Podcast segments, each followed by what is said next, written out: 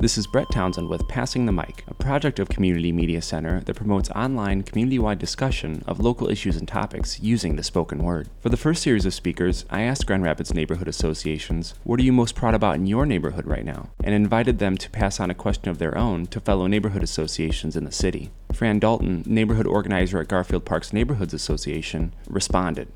We've had to pivot really hard and really fast at the Neighborhood Association um, with the COVID nineteen. We've had to approach our work entirely differently than we're used to.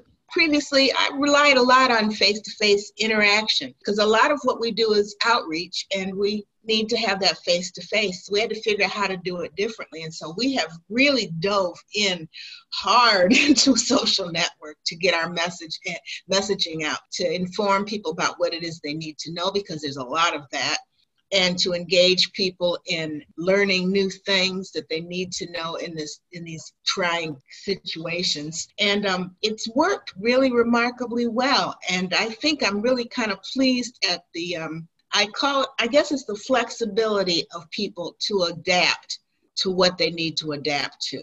It's just, that to me is kind of extraordinary.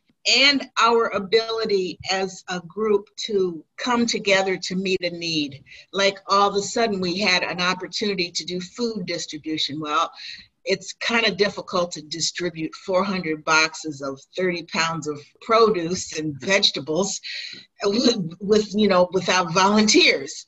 And they were there.